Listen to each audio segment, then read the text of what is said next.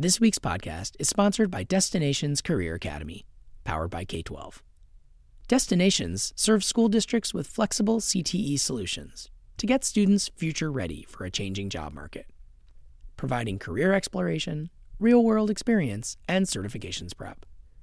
Learn more at destinationsacademy.com slash school hyphen districts. That's destinationsacademy.com slash school hyphen districts. Hello and welcome to the EdSurge podcast, a weekly look at how education is changing. I'm Jeff Young, and today we're talking about the moment in class discussions when things get real, and sometimes not in a good way. I'm talking about when communication breaks down um, around controversial topics in classrooms or, or on the broader campus, and it's it's actually something that my colleague Becky is not afraid to dive into. Hey, Becky. Hi, Jeff.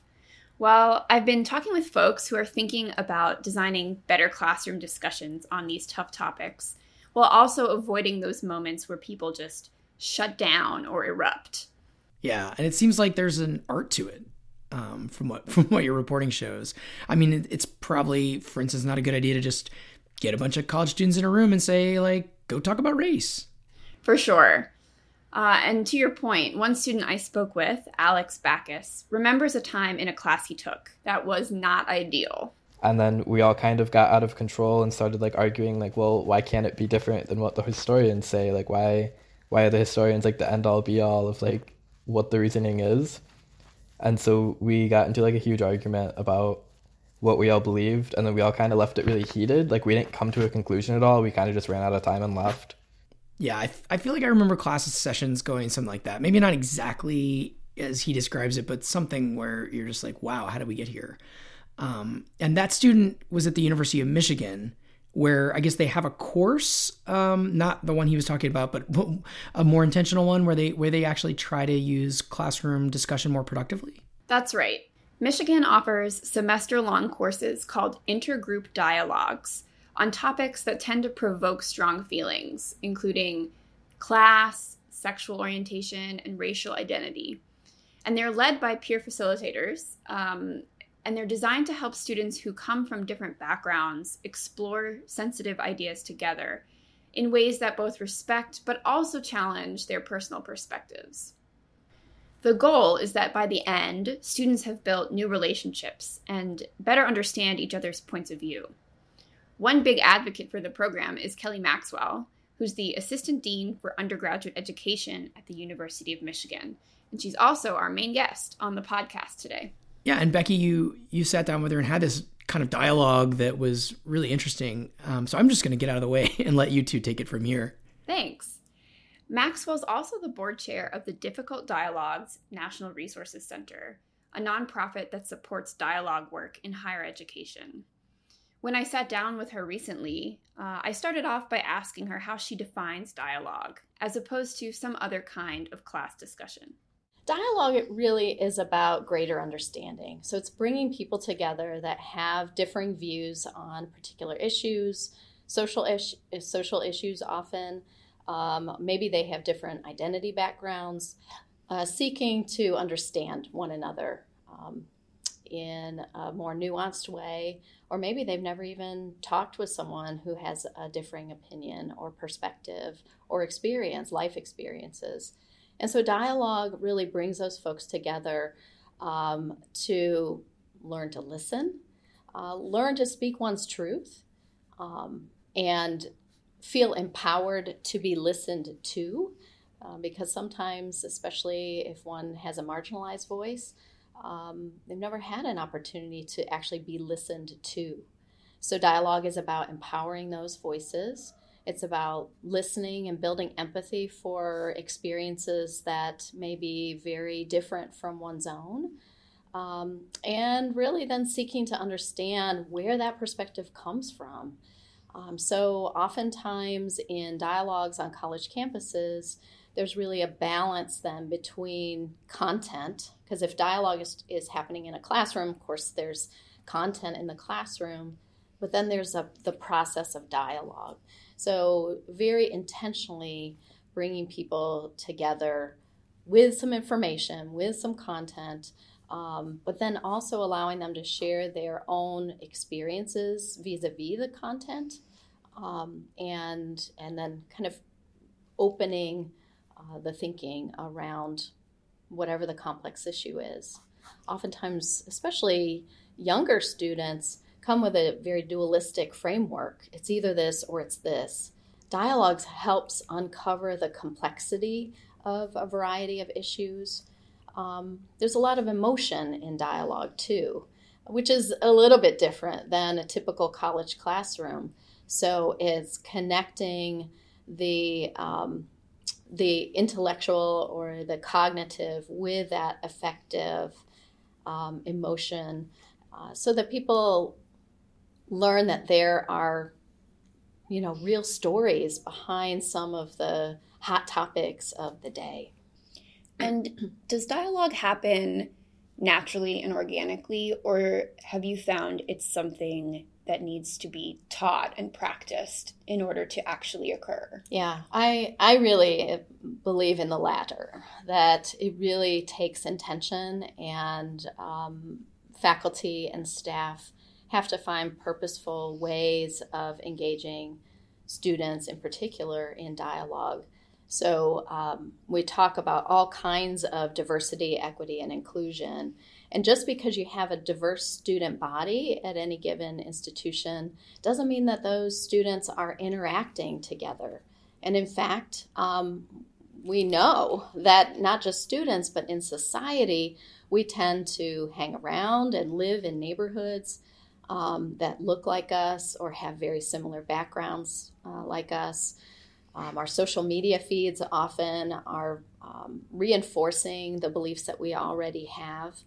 And so dialogue has to be intentional to bring people together. You don't just say, "Hey, we're going to have a dialogue about this, you know, controversial topic. We hope people from all sides will come and then we see what happens." That is a recipe for disaster mm. and, and very non dialogic practice, often more uh, replicating debate where people are just trying to get their you know, side heard and and win an argument. Um, you know, you really have to set up the space both physically um, so that it's welcoming for people, but also space meaning what's going to happen in the room. So, um, setting guidelines or, or um, beginning with some kind of norm setting of how are we going to talk together? How are we going to listen together? Recognizing that in a dialogue setting, there probably isn't going to be resolution.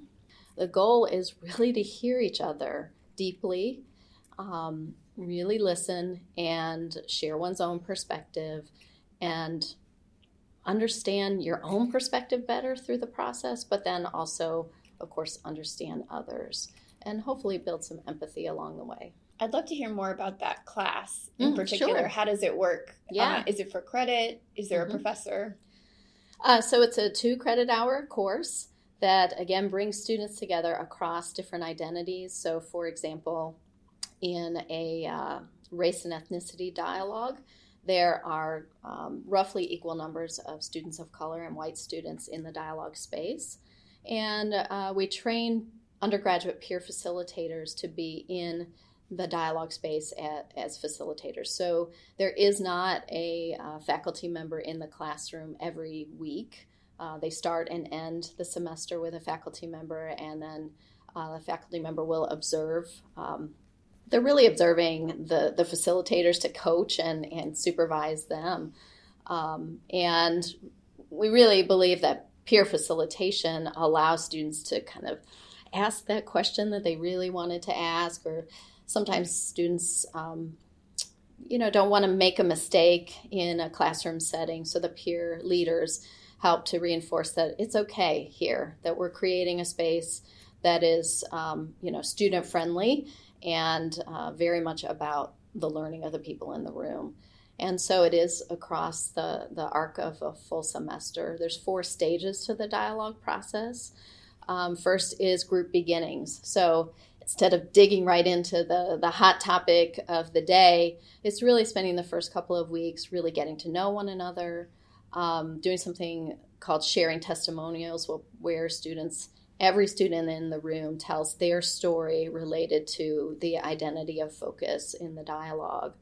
Um, then they do some um, learning through experiential exercises around social identities, discrimination, privilege, power, that kind of thing. And then they really get into the hot topics um, that they choose um, based on the conversations that have been happening so far. And then they really are um, in the dialogue process, and then finally wrap up with what is, what has this meant for me? Let, you know, let me reflect on this um, collectively. What action do we want to take, or individually, um, if any? You know, uh, so it's kind of a wrap up at the end. And are there texts associated with it, or is it really all interpersonal conversation? No, it's uh, there are readings every okay. week um, as well as written writing reflection every week.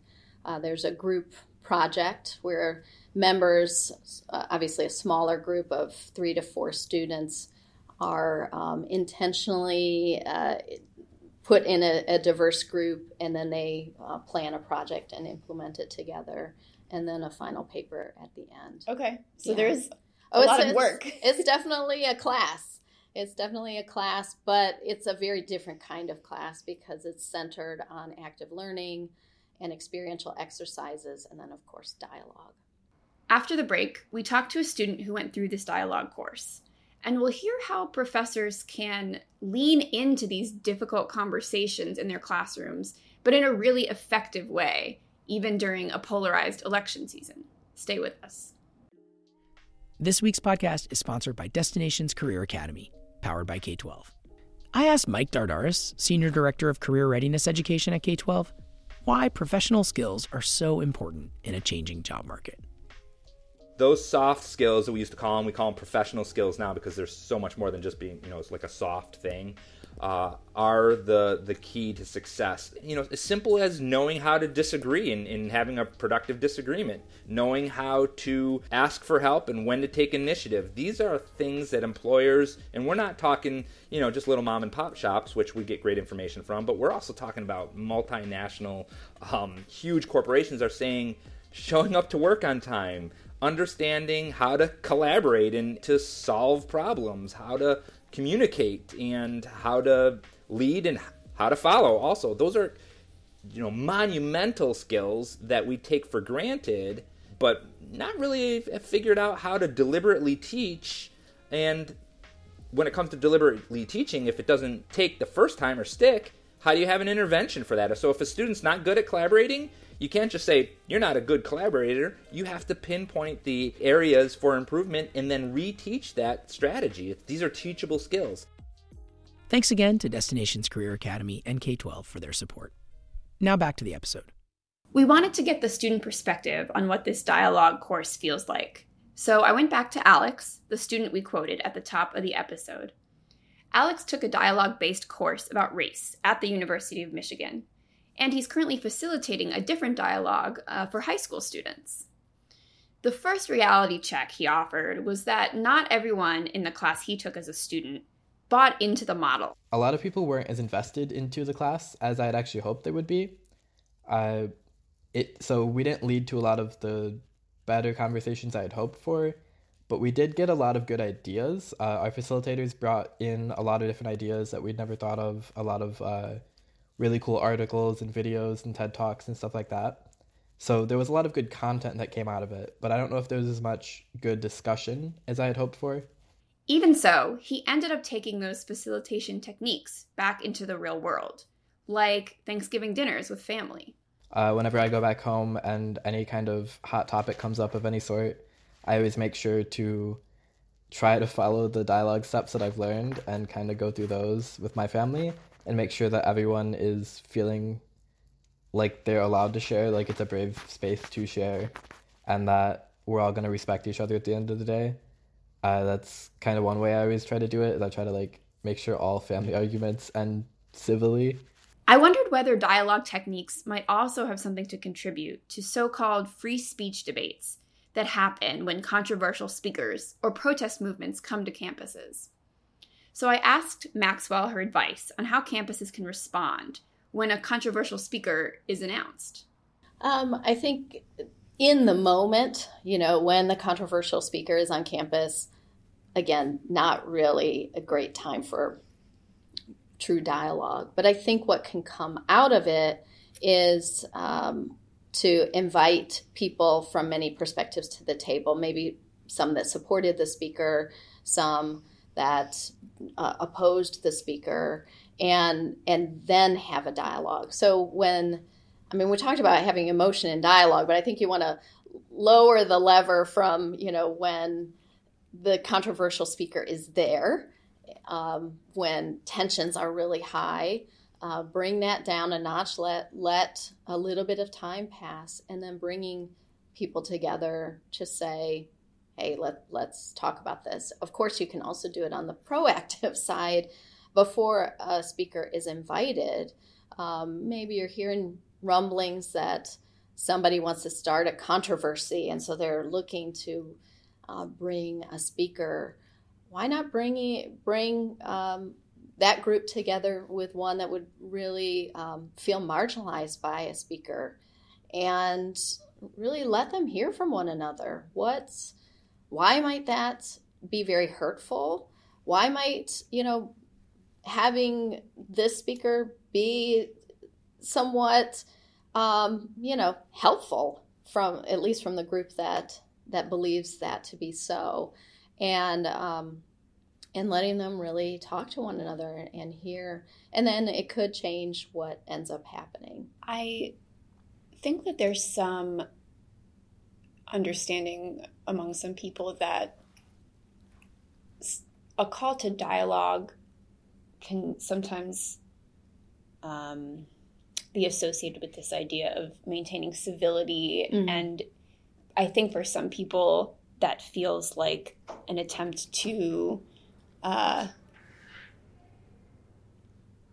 for some people that may feel like an attempt to silence their urgency around yeah. um, their political beliefs or their lived situations. And I'm mm-hmm. curious, especially in an election context where a call for civility might rub people the wrong way, um, how you still encourage dialogue or, you know, what you make of that yeah. kind of tension. Do you know yeah, what I mean? I do. Um, you know, I think t- for me, dialogue is about democratic engagement um, because there are voices that have been left out of um, our public sphere. And so bringing them to the table, the dialogue table, and really having their voices be equal uh, to those that are often louder is really, really important as far as our democracy. At the same time, I completely understand the critique about, oh, but we have to do this in a way that's, you know, very respectable. And I even talked about creating guidelines at the beginning. And, and I know some people believe that creating those guidelines can tamp down um, but the point of the guidelines is to um, build a sense of what, how we're going to talk together, even when controversy happens. So it's not to tamp down the conflict, but it's a way to say, okay, how are we going to handle conflict productively when it happens? So I think that's a little bit of a difference from what I think of when I when I think of civility, which is um, you know, make sure everybody feels okay and and yes, that they're heard, but but also I, I think it it often um, signals that we don't want to rock the boat. And dialogue really is is about rocking the boat because it's about decentering um, power or decentering the dominant narrative so that those voices that don't get heard actually get heard. And at the same time, those voices that usually are the, the prominent ones, they're also there. They also uh, have an opportunity to be heard, but they're heard at the same level rather than kind of squashing um, voices that are typically marginalized. And so it's a, a it's a it's a rebalancing of um, the the voices around the table so that yeah, so that the power sort of is uncovered or those dominant voices are uncovered and made visible and um, and that's a really important and kind of different thing than having a, a civil conversation. For faculty who are anticipating a couple of potentially very tense semesters before and after the election um, what would you encourage they they do in their classrooms or on campus um, to, as you said, be able to dig in, but in a productive mm-hmm. way. Mm-hmm. Maybe it's you know attend a session um, that your center offers, but are there some notes they can put in the syllabus? Are there some ground rules they can lay in class? Yep. What might you recommend for a faculty member? I, I definitely both of those things. So I think some syllabus language about the expectations of how we're going to interact um, in a discussion space.